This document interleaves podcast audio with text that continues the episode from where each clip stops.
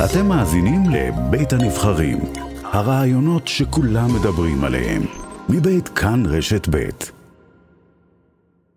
יש לי מושג ירוק, והפעם green wash.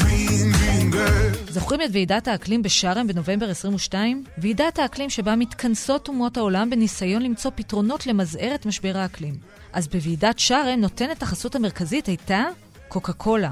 כאשר ברור לכולם, אני מקווה שהפעולות של קוקה קולה, לא משנה כמה כסף הם ישימו בוועידת האקלים, הם, הם פעולות הרסניות, גם סביבתיות, גם בריאותיות, גם חברתיות. זאת רוני ארז, מנכ"לית משותפת של מרכז השל לקיימות. זה היה הגרינווש שתפס הכי הרבה כותרות בשנה האחרונה.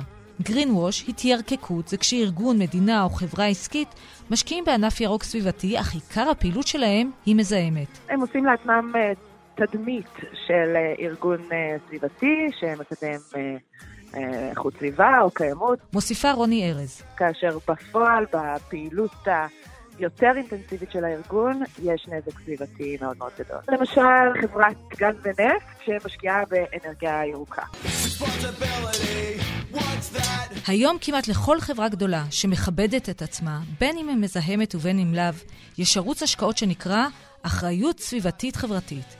וכך מנסות החברות הגדולות לשפר את הדוחות ואת התדמית שלהם מול הציבור. אז אולי זה מלמד על כיוון חיובי אמיתי? בדרך כלל המגמה היא, היא לגמרי לא התחלה של התנהלות אחרת. זה, זה איזשהו פלסטר, זה בדרך כלל רק אה, דרך לעשות את תשומת הלב מהעיקר. בואו נפזר את מסך הערפל. בואו נאמר את האמת, זה טוב שחברות, מדינות, עסקים ישקיעו בתחומי הסביבה.